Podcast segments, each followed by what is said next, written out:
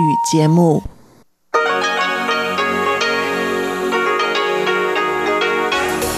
В эфире Международное радио Тайваня. Здравствуйте, дорогие радиослушатели! В эфире Международное радио Тайваня и вас из тайбэйской студии приветствует ведущая Анна Бабкова.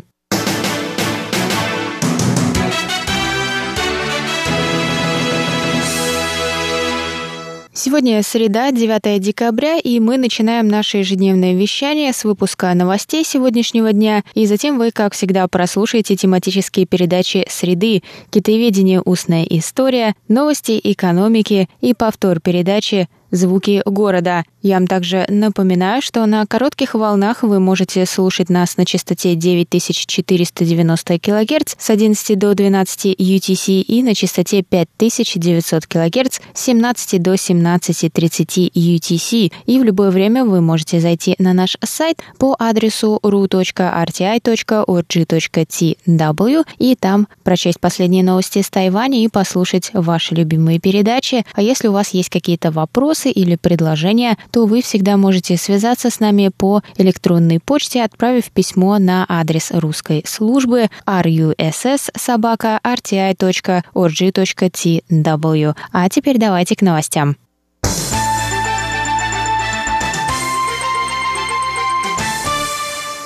Президент Китайской республики Цай Инвэнь вошла в список 100 самых влиятельных женщин мира по версии журнала Forbes. Список был опубликован 8 декабря. Президент Цай заняла 37-ю строчку. В короткой заметке под именем президента журнал написал, что лидерство Цай в период пандемии коронавирусной инфекции – образец для подражания для всего мира. Forbes также отметил ее заслуги в продвижении биотехнологической, оборонной и экологической сфер своей своей страны. Кроме того, журнал отметил важность того факта, что Цай – первая женщина-президент Тайваня. Она также была переизбрана на второй срок, что можно расценить как ответ на попытки Пекина контролировать остров.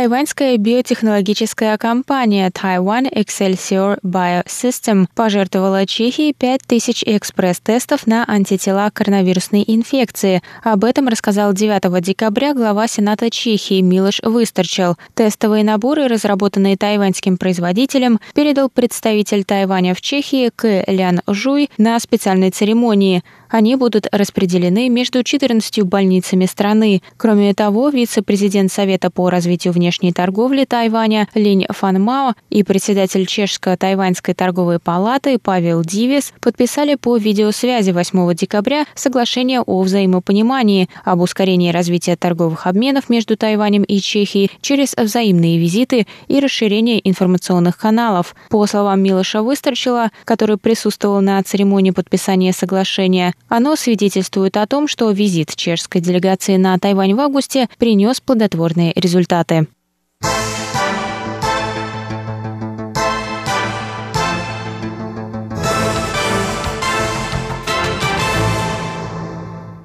Бывший премьер-министр Японии Синзо Абе выразил желание посетить Тайвань в следующем году. Заместитель министра иностранных дел Тайваня Тянь Джунгуан поприветствовал 9 декабря визит Абе. Тянь сказал, что жители Тайваня будут с нетерпением ждать его визита.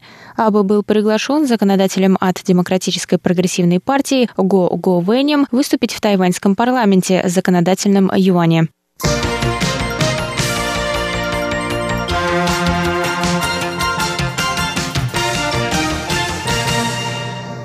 Центральный противоэпидемический командный пункт Тайваня сообщил 9 декабря о двух новых завозных случаях коронавирусной инфекции. Общее число зафиксированных с начала пандемии на Тайване случаев достигло 720. Оба пациента – мужчины старше 40 лет. Прибыли из Индонезии и Мьянмы. Всего на Тайване с начала пандемии было зарегистрировано 720 случаев, из них 628 завозные, 585 человек выздоровели, 7 умерли, 120 28 находится в больнице. Население Тайваня, по данным на 2020 год, составляет 23 миллиона 570 тысяч человек. По всему миру 68 миллионов 600 тысяч человек были инфицированы, полтора миллиона умерли.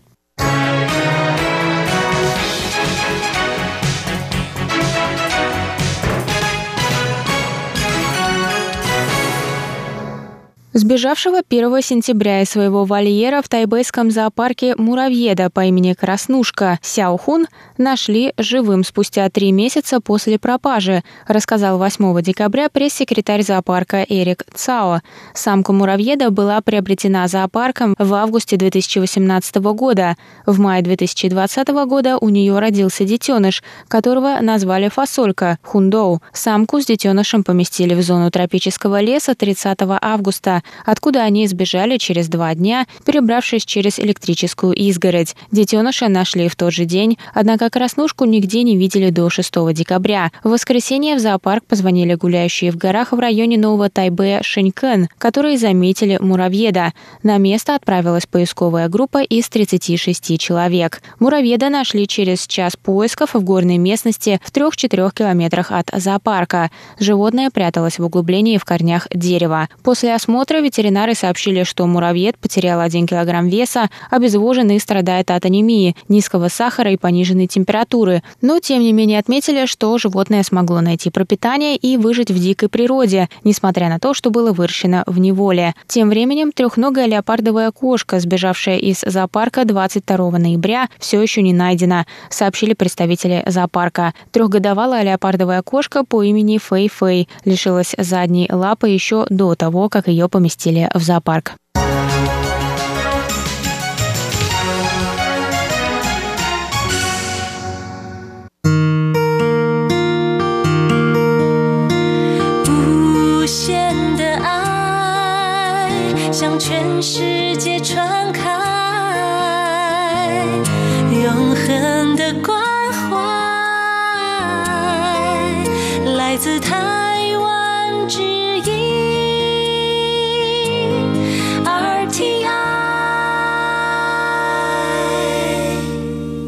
Это был выпуск новостей за среду 9 декабря на волнах МРТ. Для вас его провела и подготовила ведущая русской службы Анна Бабкова. Далее в эфире вас ждут тематические передачи «Среды», «Китаеведение. Устная история», «Новости экономики» и повтор передачи «Звуки города». Оставайтесь с нами, а я с вами на этом прощаюсь. До новых встреч! В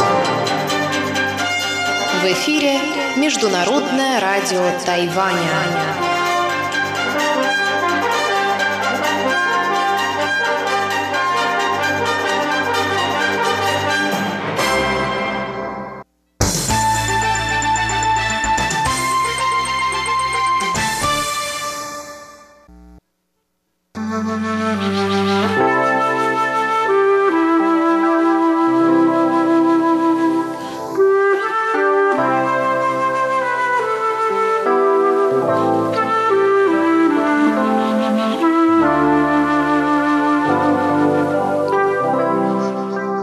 Добрый вечер, дорогие друзья! В эфире 12 часть проекта «Китаеведение. Устная история». Ведущий этого нового проекта Владимир Вячеславович Малявин рассказывает нам об истории китаеведения через призму своего опыта. Здравствуйте, Владимир Вячеславович. Здравствуйте, Маша. Здравствуйте, дорогие радиослушатели.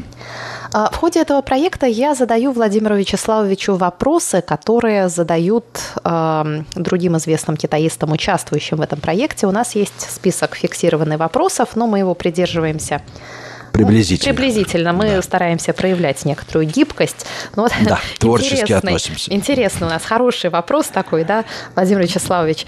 Вопрос звучит так. Принимали ли вы участие в переводах китайских письменных памятников? Звучит просто как из какой-то анкеты советских времен. Находились ли вы на оккупированной территории? Принимали ли вы участие? Состояли ли вы членом? И так далее. как на духу. Я готов ответить, мне скрывать нечего перед народом. Вот, принимал, да. И не раз. Рассказывайте.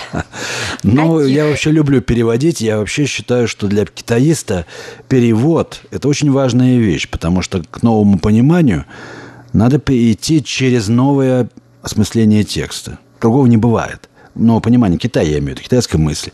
У меня даже была серия такая, по-моему, она в ВСТ выходила. Китайские классики, новые переводы, новый взгляд. Новый взгляд, вырастающий из того, что текст переводят по-новому. Угу. Вот мне хочется пролезть вот в эту глубину китайского текста. Это одна из моих вот э, постоянных, что ли, ну не тем, а Интересов. импульсов, импульсов, да, стимулов угу. в моей работе китаеведа. Я вообще не мыслю, я еще раз хочу сказать, китаеведческую работу без работы с текстом. Это понятно, что так должно быть, но, к сожалению, это, это сейчас бывает все реже и реже, на самом деле. Зачем возиться с текстом, когда и так все понятно, верно? Когда есть Google переводчик. Ну, во-первых, Google переводчик, да даже этот не нужен. И так все ясно, товарищ. Подумал, для себя решил и написал. Что там смотреть? Пожалуйста, да. расскажите Нет. нашим слушателям. Ну, я это опыте. говорю об общих да. вещах. Причем хочется продраться за, собственно, э, семантику текста, в глубину опыта, который этот текст породил. Вот это меня больше интересует, потому что многие э, ученые, особенно в Китае, ограничиваются ну, просто разбором иероглифики а также предложениями о том, какой иероглиф куда перенести, изменить на другой и так далее. Все это, конечно, неплохо, но это все некоторая подмена главной цели средствами. Все это очень хорошо, но такая вот игра, которая напоминает игры в бирюльке, очень популярная среди китайских ученых, потому что так они показывают свою ученость. Mm. Тут в каждой стране каждую свою ученость показывает по-разному. У нас показывают ученость ссылками на немцев и французскими э, выражениями, которые вставляют, или, или латынью, которые они вставляют в текст, потому что этим во Франции тоже не удивишь никого, никакой латынью, да, к примеру. А у нас удивишь. Ну, в общем, короче, у каждого свои понятия учености. Вот есть и такие – вот. Я хочу э, выйти на опыт, стоящий глубину. Это бездна вот этого смысла, пропасти я называю. У меня даже была статья не опубликованная «Перед пропастью смысла». Так? который все-таки идет за иероглифами. Вот э, мой перевод Даудедина последний – это опыт такого рода работы, который, смею надеяться, представляет нам этот великий памятник китайской мысли в новом совершенно виде. Так мне кажется. Ну, не совершенно, но по-новому. Угу. Это точно. При этом это, э, этот вид обязательный для того, чтобы его принять, потому что он идет из семантики, замешанной на экзистенциальном опыте, да, идущей. Тут трудно э, спорить, понимаете, когда вот с двойным таким ударом, дуплет такой, знаете ли, э, обрушивается на читателя. Это несколько иначе, чем раньше делали. Раньше делали по-другому. Давали марксистское предисловие какому-нибудь китайскому тексту, потом худо-бедно переводили, как там Бог на душу положит, и хорош. Угу. Так же поступали вот с Даудадином. Я хочу, чтобы органически вырастало исследование из перевода. Короче, что же я тут напереводил? Довольно много всего. Знаете, э, я все-таки хочу напомнить нашим слушателям, и есть вещи интересные. Но это прежде всего даосские каноны. Джуанзы, Лао-цзы, Ледзы, Гуаниньцзы и многие другие даосские сочинения. Это одна сторона медали. Военные каноны Суньзы, Суньзы Пинфа. Пожалуйста. Э, и многие другие сочинения – на темы военно-стратегической мысли. Выходили целые тома этого. Это следует, это другой, так сказать, следующий э, пункт. Далее э, сочинения, касающиеся менеджмента, управления, политической мысли и даже э, дипломатическо-стратегической мысли, такие как Гуйгодзе.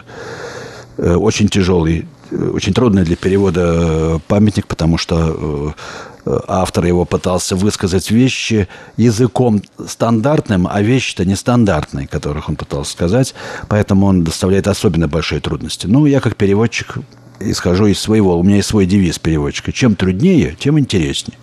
Хорошо.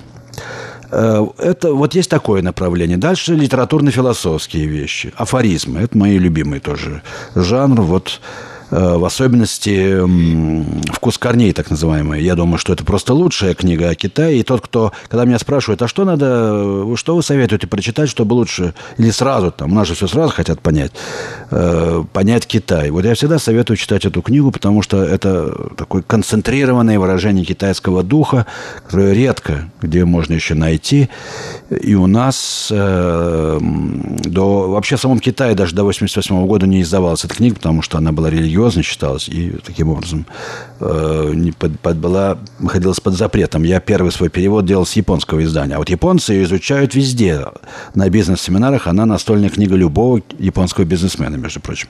Потому что для бизнесмена на Востоке главное, товарищи, нравственность и этика. А все остальное прилагаем.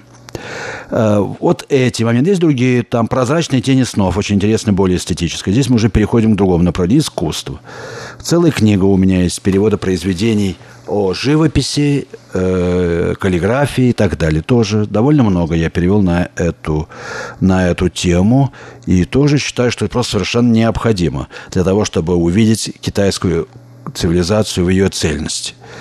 Э, баловался и романами, знаете ли, и повестями по молодости лет, чем только. И даже стихами переводил. Там Жуанди, это был по первый и последний опыт перевода китайской лирики древней. Ну, не думаю, что это было хуже, чем многое другое, но это просто не мое.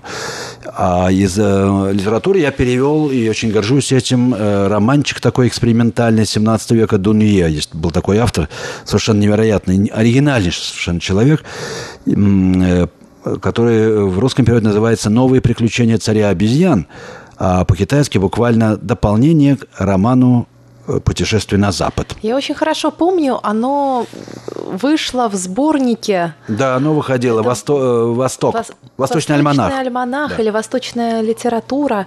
Я очень хорошо помню, как Восточный альманах. Помните он даже, да? мне в руки. Да, что да и было мне тогда, наверное, лет 13, насколько да я что вы говорите? Да, и попал совершенно случайно. С молодых, молодых ногтей уже приобщились и, к Китаю. И стали читать, что ли, да? Только что поняла. Да, я, я же читала ага. «Путешествие на Запад», конечно. Ой. И после... Очень хороший роман, мой любимый. Замечательный, модел. конечно.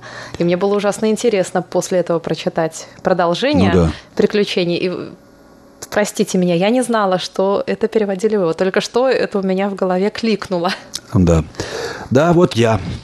Но я знаю, что Воскресенский э, Дмитрий Николаевич, он давал это на занятиях переводить, а это кое-что да значит, потому что он очень строг к другим, не совсем к себе, но к другим, как в делах перевода. И я должен с гордостью сказать, что перевод там очень даже и неплохо. Главное, правильно – а ведь это не так часто бывает, как мне кажется, по крайней мере. Но сколько было времени потрачено на это дело, это передать невозможно. Как бы там ни было. Ну и были даже произведения современной китайской литературы, но это так, проходное по ходу, по ходу пьесы, так сказать, да. Ну, что еще? Ну, вот это, пожалуй, все. Сейчас пока не могу припомнить ничего остального такого из переводов. Но уже, в общем-то, немало. Если так собрать, все наберется томов на 10. Я думаю, что никто так много не перевел. Э, гордиться нечем, особенно в количественном отношении-то. Но, тем не менее, тем не менее, переведено довольно много. И намерен продолжать. Вот сейчас будет выходить э, стратегическая, она очень интересная книга «100 глав военного канона 17 столетия», довольно поздняя, где автор, э, его, его зовут Дзе Сюань, его звали, по категориям дает принципы военно-стратегической мысли Китая. Это очень интересная вещь, потому что редкий случай, когда берется понятие и объясняется таким образом. Но вот оно уже два, пять лет уже валяется в разных издательствах. Европа, все издательство хочет его издать, обещают вот-вот. Там всего-то 150 страниц. Неважно. Во всяком случае, продолжается это дело. А что еще, может быть, вы хотите перевести? Вот я не издал. А, я хочу заново перевести кое-что из Джоанзы, сделать новый перевод Джоанзы, потому что это слишком глубокая тема, и много нового было открыто по, по, по поводу его текстов. Так же, как вот я подготовил новый перевод а, военного канона Суньзы и Суньбина, потому что вышли новые исследования, и я и понадобилось обновить не, не потому, что я что-то неправильно там сделал, но просто для того, чтобы это соответствовало современному состоянию науки. Но опять тоже уже второй год, пока это не издается. Некогда. Я не могу, сидя здесь, издавать. А когда... А в Москве тоже особенно не чешется. Вот так. Хотя это все коммерчески оправдано. Но сейчас уже и деньгами никого не завлечешь. Да, участвовали ли вы в публикации и редактировании каких-либо письменных источников или документов по Китаю? Ну, я не знаю, что значит публикация и редактирование. Вот я переводил и публиковал. Это, наверное, и редактировал, вероятно, заодно себя, самого себя, я так полагаю.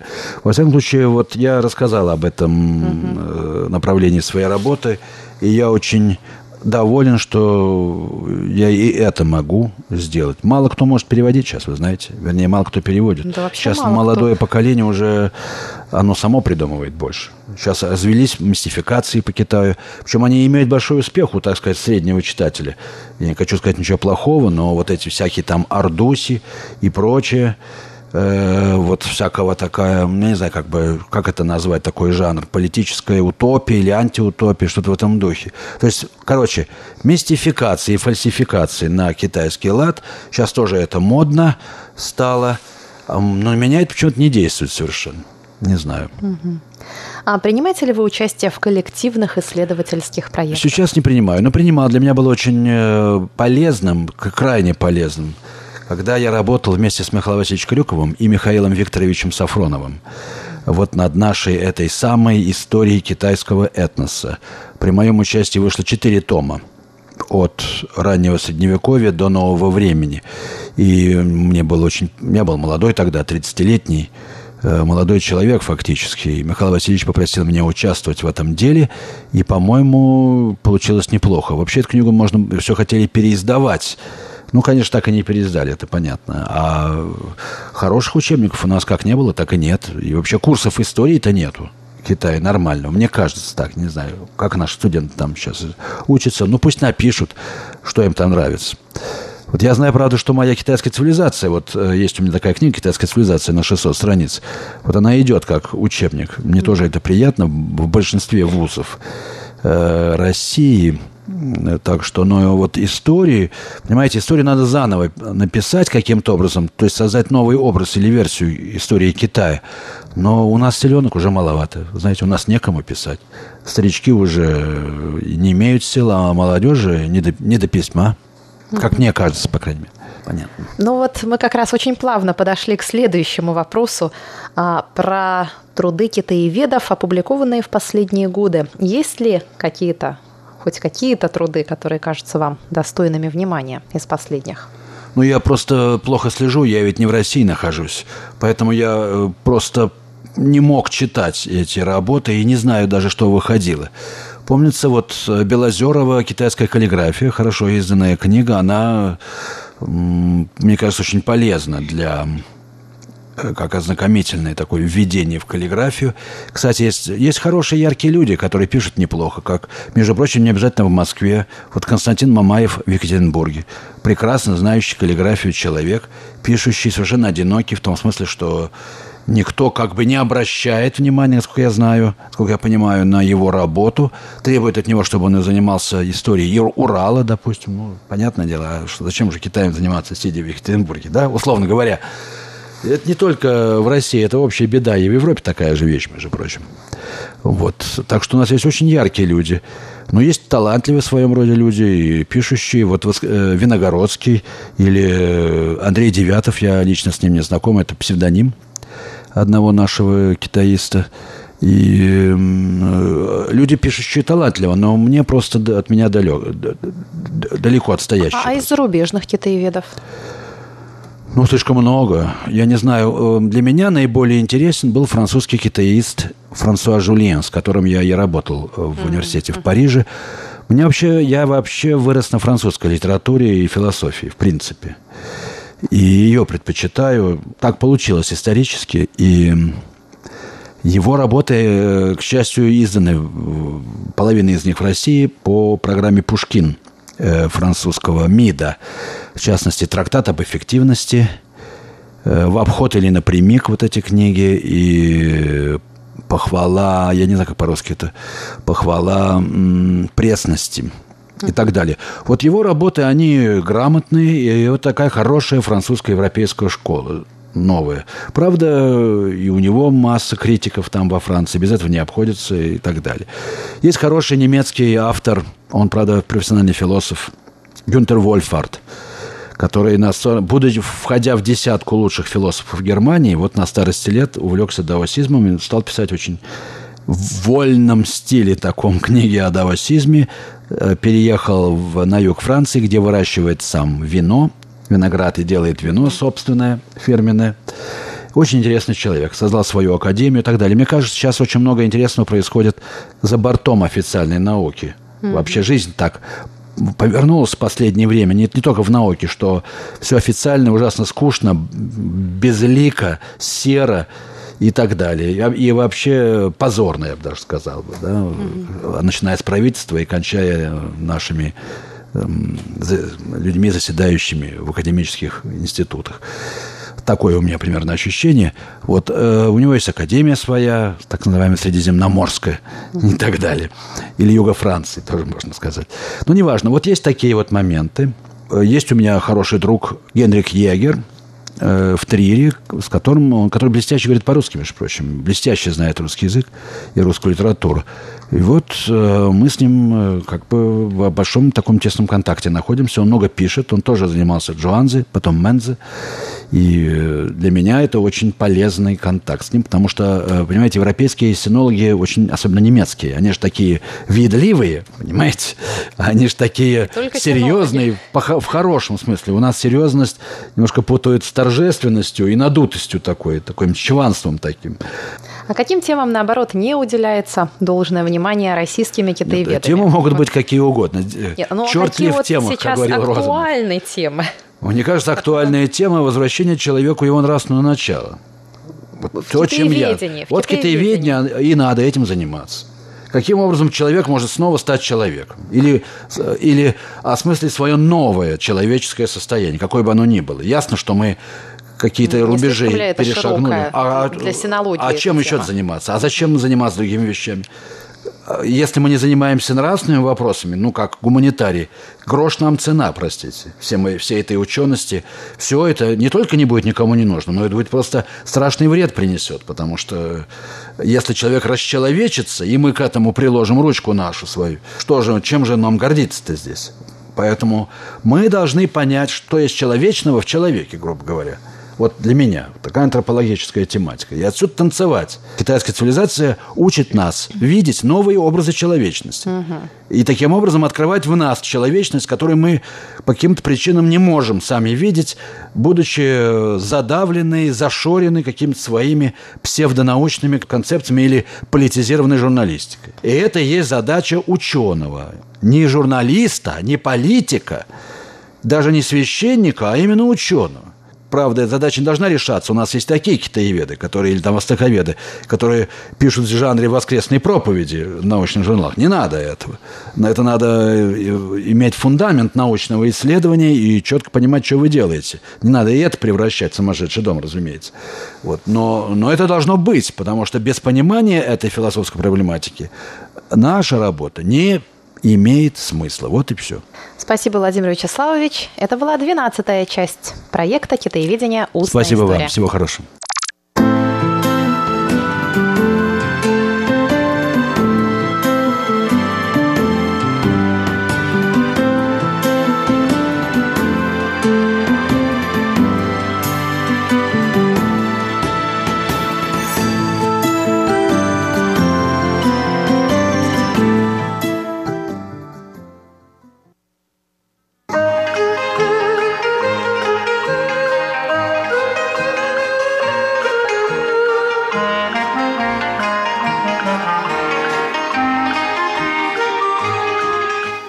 Здравствуйте, дорогие слушатели Международного радио Тайваня.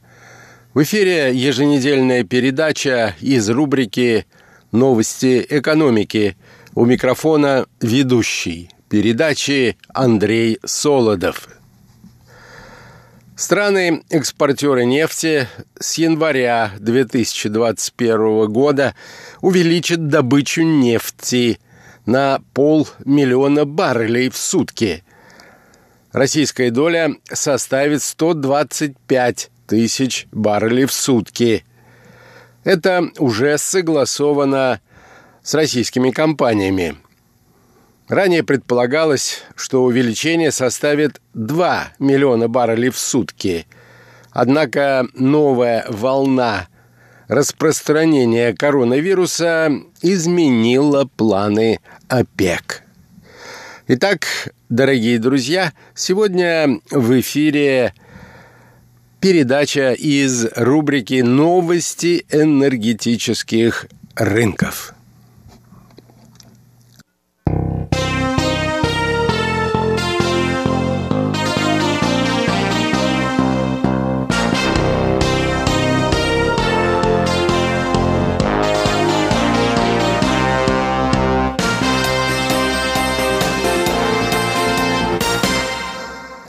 Итак, страны члены Международной организации государств-экспортеров нефти «Плюс» решили ежемесячно повышать добычу нефти.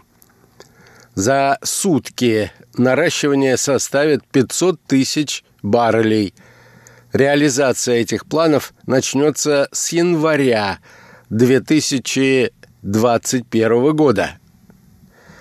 По словам чиновников российского правительства, период, за который страны-должники ОПЕК плюс компенсируют необходимые объемы сокращения добычи нефти, продлен на несколько месяцев.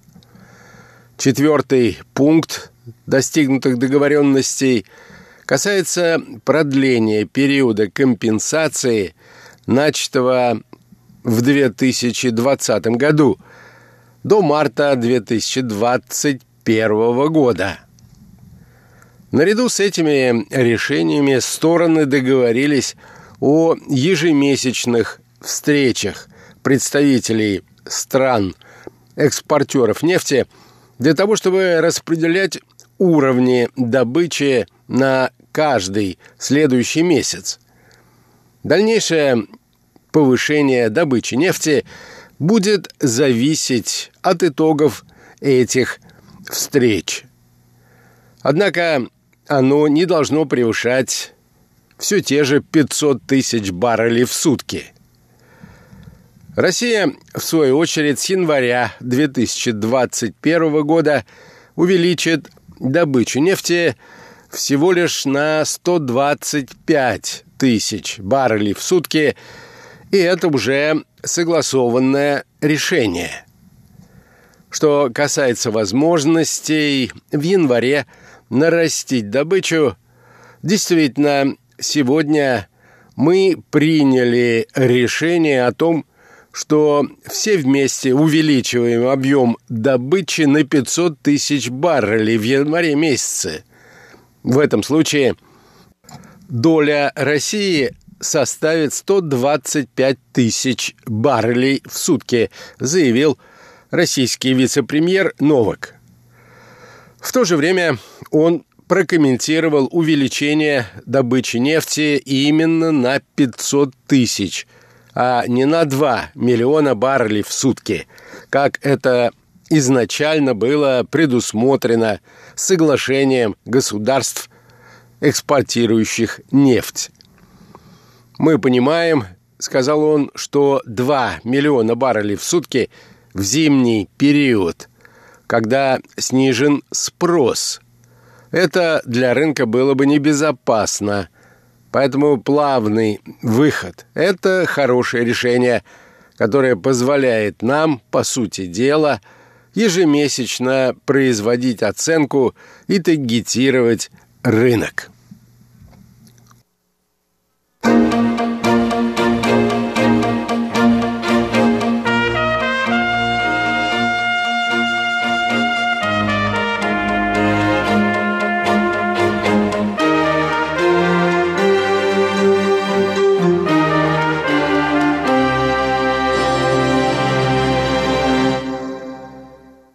По итогам ежемесячных встреч представителей государств-экспортеров нефти может проводиться корректировка ее добычи как в сторону увеличения, так и снижения. Однако не более чем на 500 тысяч баррелей в сутки. Мы будем готовы при анализе учитывать как позитивные факторы, так и негативные – поэтому решения могут отличаться друг от друга, добавил российский вице-премьер. По его словам, распределение объема добычи нефти произошло в соответствии с той же пропорцией, которая существовала и ранее. В российском правительстве полагают, что восстановление спроса на нефть – будет зависеть от большого количества факторов. Тем не менее, вице-премьер не оставляет надежды, что это произойдет уже в следующем году. Вопрос восстановления спроса – это вопрос восстановления мировой экономики, ликвидации последствий пандемии, как долго будут действовать ограничительные меры и как быстро будет восстанавливаться спрос на нефть, подчеркнул он.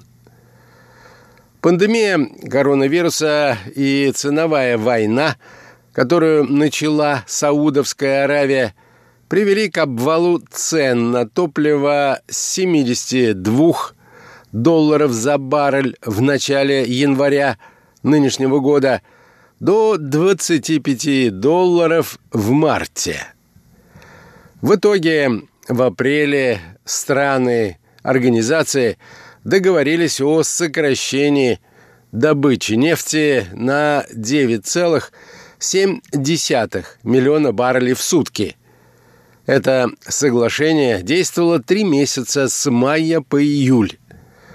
С августа по декабрь этого года стороны договорились сокращать добычу на 7,7 миллиона баррелей – с 1 января 2021 года производство должно было снизиться лишь на 5,8 миллиона баррелей.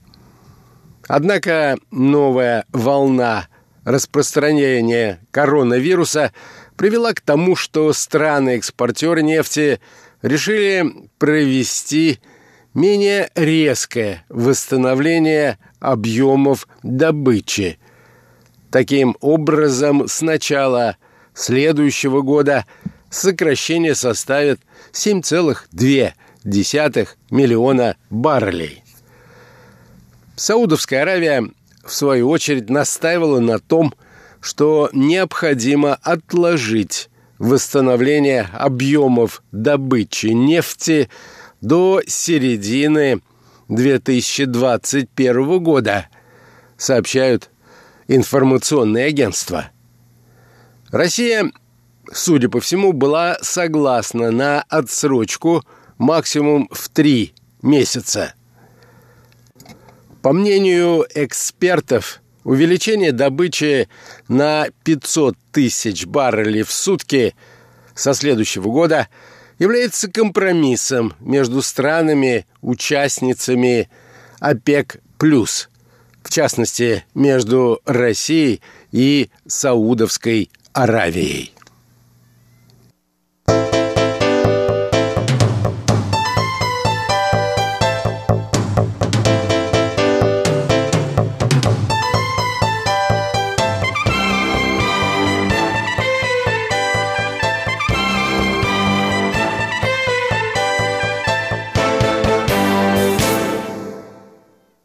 А вот еще одна новость энергетических рынков. «Газпром» и крупнейшая нефтегазовая компания Китая CNPC не исключают увеличение поставок по газопроводу «Силы Сибири». Об этом было сообщено представителями российской компании. Дополнительно планируется прокачивать 6 миллиардов кубометров газа в год. Такое развитие событий выглядит, как отмечают эксперты, логичным, учитывая нарастающие трудности с продажей газа в Европу. Сообщается также, что дополнительное увеличение поставок газа по трубопроводу «Сила Сибири» составит 6 миллиардов кубических метров в год. В соответствии с условиями договора купли-продажи газа «Газпром» ведет подготовку к дальнейшему наращиванию поставок в 2021 году. Был также рассмотрен вопрос дополнительного увеличения объемов поставок газа на 6 миллиардов кубометров в год. По газопроводу «Силы Сибири» после выхода на самую высокую точку поставок газа в Китай по действующему контракту. Об этом говорилось в сообщении российской компании «Газпром». Следует отметить, что верхняя, так сказать, точка объемов поставок газа или на языке энергетиков плато составляет по газовому контракту между Россией и Китаем 38 миллиардов кубометров ежегодно. Если контракт будет подписан, то Россия будет поставлять в Китай 44 миллиарда газового топлива в год. В «Газпроме» уточнили, что поставки газа по силе Сибири для китайских потребителей с октября этого года превышают контрактные объемы. В октябре и первых двух декадах ноября среднесуточные объемы в соответствии с заявками китайской стороны были выше договорных обязательств. Например, 12 ноября суточные поставки в Китай достигли рекордного 25% превышения. Темой переговоров между российской и китайской энергетическими компаниями были также другие проекты трубопроводных поставок газа из России в Китай. В частности, по планируемому газопроводу «Сила Сибири-2» он пройдет через территорию Монголии. Предполагаемый объем поставок газа через территорию этого государства еще больше, чем по силе Сибири – до 50 миллиардов кубометров газа в год.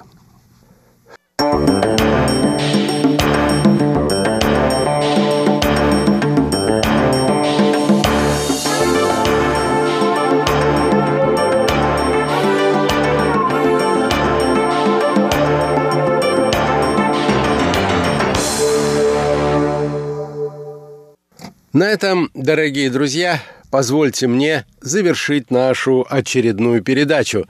Сегодня я знакомил вас с новостями энергетических рынков. Передачу, как обычно, подготовил и провел Андрей Солодов. Всего вам доброго, дорогие друзья. Будьте здоровы. Носите маски и поддерживайте социальную дистанцию.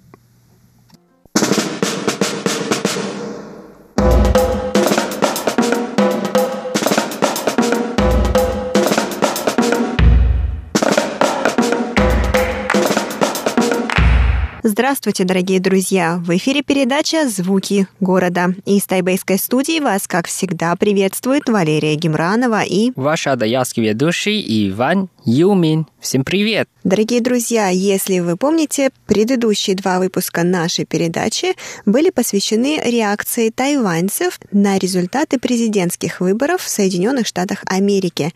Сегодня мы продолжим и завершим данную тему Поэтому оставайтесь с нами, ведь впереди вас ждут несколько очень интересных мнений.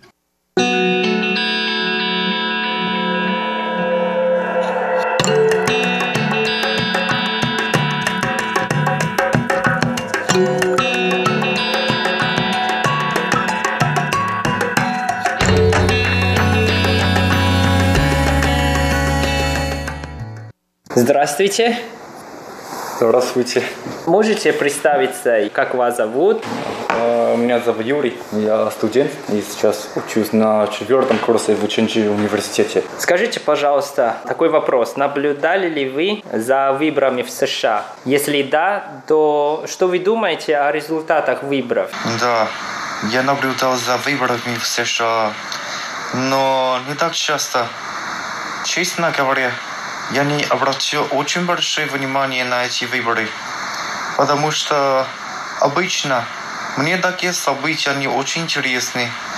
Даже большинство выборов в Тайване мне тоже не очень интересно. Ну, кроме выборов президента. В общем, я не так отношусь к результатам выборов США, а того, что мне вообще непонятно, как работает выборная система США. Именно меня интересует система выборов сама по себе больше, чем их результат. К тому же, мне тоже интересны связанные новости о возможных скандалах выборов. А, скажите, пожалуйста, э, кого вы поддерживали, Трампа или Байдена, и почему? На самом деле, я не поддерживал ни Трампа, ни Байдена.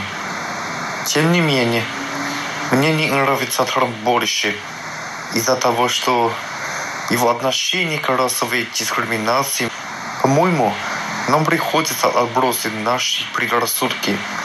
Э, кажется, Трамп так не делает, да? Кроме того, под его руководством США постепенно не сотрудничает с другими странами. Я так считаю, что это очень странно и вредно. Особенно, когда весь мир находится в такой чрезвычайной ситуации в данный момент. Хорошо, а вы как сказали, что вы не так часто а, обратили внимание, то есть на выборах или даже на политику. А ходили ли вы на президентских выборах на Тайване? То есть вы голосовали или нет? Нет, потому что тогда я жил в России. А, то есть У меня вы... нет э, такой возможности голосовать. И Ага. мне очень грустно. А, вам грустно, хорошо. Да, это очень жалко. Хорошо, спасибо вам за ваше мнение и ответ. М, Просто вам спасибо тоже. Ванюш, какие интересные собеседники тебе попались? Не, не только мне. Мне кажется, наше интервью, правда, очень впечат- впечатляют. А, Хорошо, и я приготовила для тебя и для радиослушателей последнее интервью, оно тоже будет небольшое, но прошу заметить, что это интервью я взяла у человека, который является гражданином как Тайваня, так и США, то есть у него М. двойное гражданство, поэтому М. мне кажется особенно интересно послушать его мнение. А что я заметила, потому что у меня, допустим, есть доктор, который, у которого тоже двойное гражданство, и что я заметила, что те люди, те тайваньцы, у которых есть двойное гражданство или которые продолжительную часть времени жили э, в Штатах, у них мнение может радикально отличаться от тайваньцев, которые никогда не бывали в Штатах или которые никогда там не жили. Поэтому давай послушаем. А мне просто любопытно, они голосовали или нет вообще? А мой доктор не голосовал, потому что он э, прописан в... Он зарегистрирован в Калифорнии. Калифорния, как ты знаешь, она глубоко демократический штат, поэтому а, даже по его словам, он говорит, если бы он проголосовал, его голос бы все равно ничего не решал, потому что Калифорния, в принципе, демократический штат. М, Хорошо, послушаем. Давай. Следили ли вы за выборами в Соединенных Штатах? И я имею в виду, следили ли вы за новостями, слушали ли вы соответствующие радиопередачи о процессе избрания нового президента? Да, конечно, еще бы. Хорошо, и мой следующий вопрос в таком случае, что вы думаете о результатах выборов? Скажем так, я не удивился таким результатом. Я даже думал именно такой результат.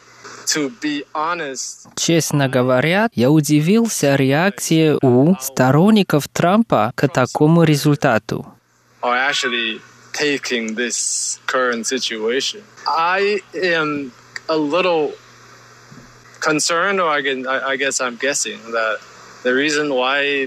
Я думаю, что причина, почему сторонники Трампа так реагируют, потому что они еще думают, что выборы еще не закончились, и у них еще возможности выиграть. Или даже думают, что они на самом деле выиграют. То есть они не признают этот результат. И, по-моему, мне кажется, Трамп, как э, их генерал, дает э, какой-то указ, или приказ, чтобы они делали вот эти хаос. Мое личное мнение, что мне кажется, пока возможности на выигрыш Ну, 50-50%. Which I think um, it's another 50-50 chance of something he might do.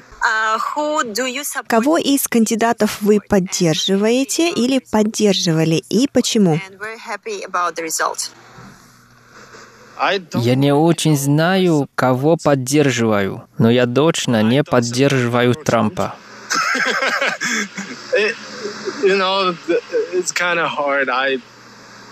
но я тоже не очень поддерживаю Байдена. Про него я мало знаю. Такой вопрос очень трудный. Особенно ты сейчас находишься в Тайване, и вокруг тебя тайваньцы. Большинство, они поддерживают Трампа. Это потому, что они считают, что Трамп за Тайвань и против Китая. И они на самом деле считают, что Трамп очень надежный. Вместо Байдена Трамп точно за Тайвань. Но я считаю, что это правда не умное мышление. Конечно, между двумя партиями и кандидатами существуют разные точки зрения на отношения между Тайванем и Китаем. Но я уверен, что за ними еще существует какая-то сильная сила, больше, чем власти президентов в США, чтобы управлять эти отношения. Например, недавно обе две партии принимали проект, что продавать Тайвань оружие, и это мне сразу понятно, что несмотря кто будет президентом США, такие отношения не так легко просто так изменяются. Поэтому я считаю, что несмотря какой результат будет, но все равно отношения между Тайванем и США не изменяются. Но надо говорить правду, что если Трамп не будет президентом, я буду очень рад.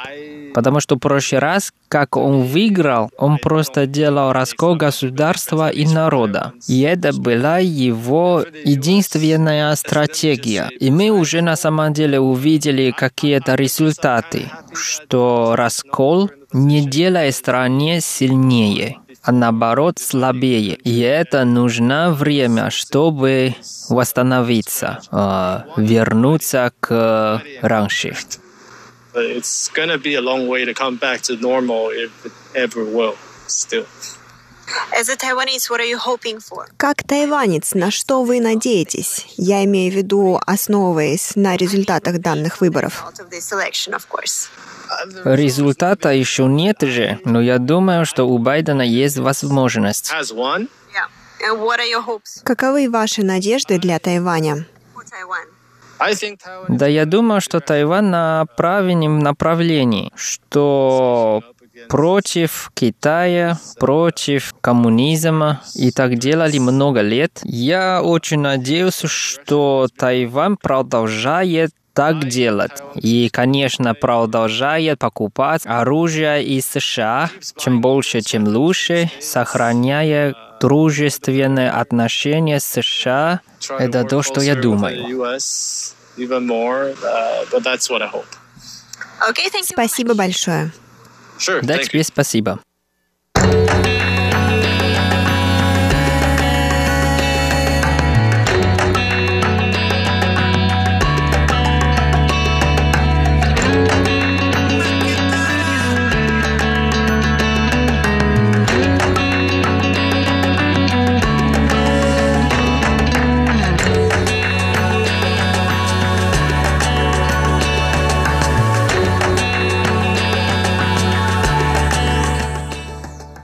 Дорогие радиослушатели, вот такие мнения у наших голосов Тайваня. Нам будет очень интересно почитать ваши комментарии, узнать о вашем мнении. Пишите нам письма, присылайте их на Тайвань или пишите на нашей странице в Фейсбуке. Мы с удовольствием почитаем их и зачитаем потом в студии. Да, мне тоже очень любопытно, как вы думаете вообще о выборах в США и даже о выборах в Тайване. Да, и что самое главное, как результат этих выборов скажется на будущем Тайваня. Мне очень понравилось высказывание в United Daily News, если я не ошибаюсь, тайваньского новостного издания. Uh-huh. А, там, значит, было такое мнение, что Тайвань это всего-навсего пешка в руках Трампа, что я, в принципе, поддерживаю. А, говорится о том, что Трамп будет использовать Тайвань до тех пор, пока этим можно будет э, спровоцировать Китай до тех пор, пока можно будет э, насолить Китаю. Uh-huh. Он будет использовать Тайвань. Если же сегодня на месте Тайваня, допустим, э, была бы какая-то другая страна, то Трамп поддерживал бы эти страны, он независимо ни от чего, он бы не смотрел на Тайвань. Это мое мнение, и, в принципе, я, я его нашла также вот в этом новостном издании, что Трамп не смотрит на то, насколько Тайвань замечательный, да, что у нас наука, что у нас нет коронавируса. И он использовал Тайвань просто-напросто в своих целях, в целях uh-huh. сделать Make America Great Again, uh-huh. э, привести Америку снова к ее величию, и чтобы насолить Китаю, а не потому, что ему очень сильно хотелось поддержать Тайвань. Но это сугубо мое мнение, поэтому Возможно, ты будешь не согласен с ним. Не, конечно, я часть э, согласен с тобой. Я тоже чувствую, что э, на самом деле тоже одна причина, почему тайваньцы очень наблюдают обращаю внимание именно на выборы США. Мне кажется, потому что мы уже опытны, что Тайвань а, из-за нашего а, международного отношения непонятное. И все... Мы, мы, мы правда как шахмат в игре а, больших стран. Но тут тоже очень интересно, что до сих пор, а, мне кажется, я еще не слышал никакого мнения а, от России. Вот это тоже надо подумать и посмотреть. Что дальше? Официального мнения ты, наверное, хотел сказать, потому что неофициальных экспертов у нас очень много. Ну, конечно. Это везде так. Ну что ж, а выборы подошли к концу, и давайте оставим США право разбираться в легитимности выборов и право выбрать действительно уже окончательного президента. Мы будем наблюдать, и если вдруг что-то случится невообразимое, мы обязательно прокомментируем. Ну, я бы сказал, что... Ну, конечно, я, наверное, не фаталист, но все-таки я думаю, что судьба – это судьба. Ну, хорошо, давай заканчивать уже. Дорогие друзья, наша передача подошла к концу, и надеемся, что вам понравилось. Спасибо вам за ваше внимание. Оставайтесь с нами. На следующей неделе вас ждет еще одна очень интересная передача. Мы всегда ждем вас на передаче «Звуки, Звуки города». города. До скорой встречи. Пока-пока.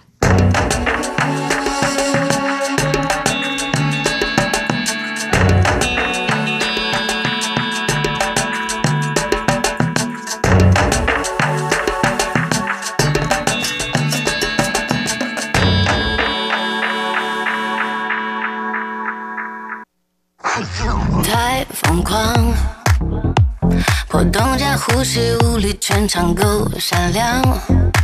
变态辣头发吗？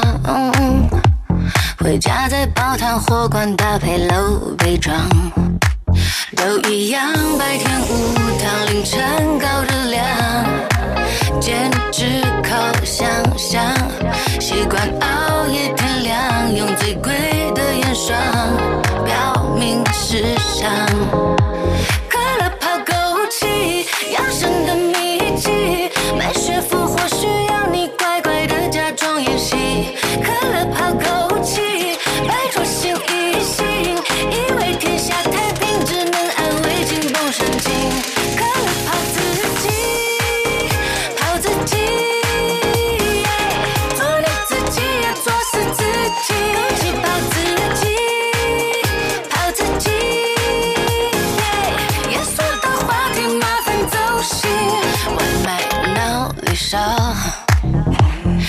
吃点夜宵，再去夜跑刚刚好。啤酒加中草药，嗯嗯请不要打扰，同款游戏真高潮。来一个红枣雪糕，再推那泡脚，碰撞成就风潮，人格分。顺势着两角，眼睛成熊猫，发际线还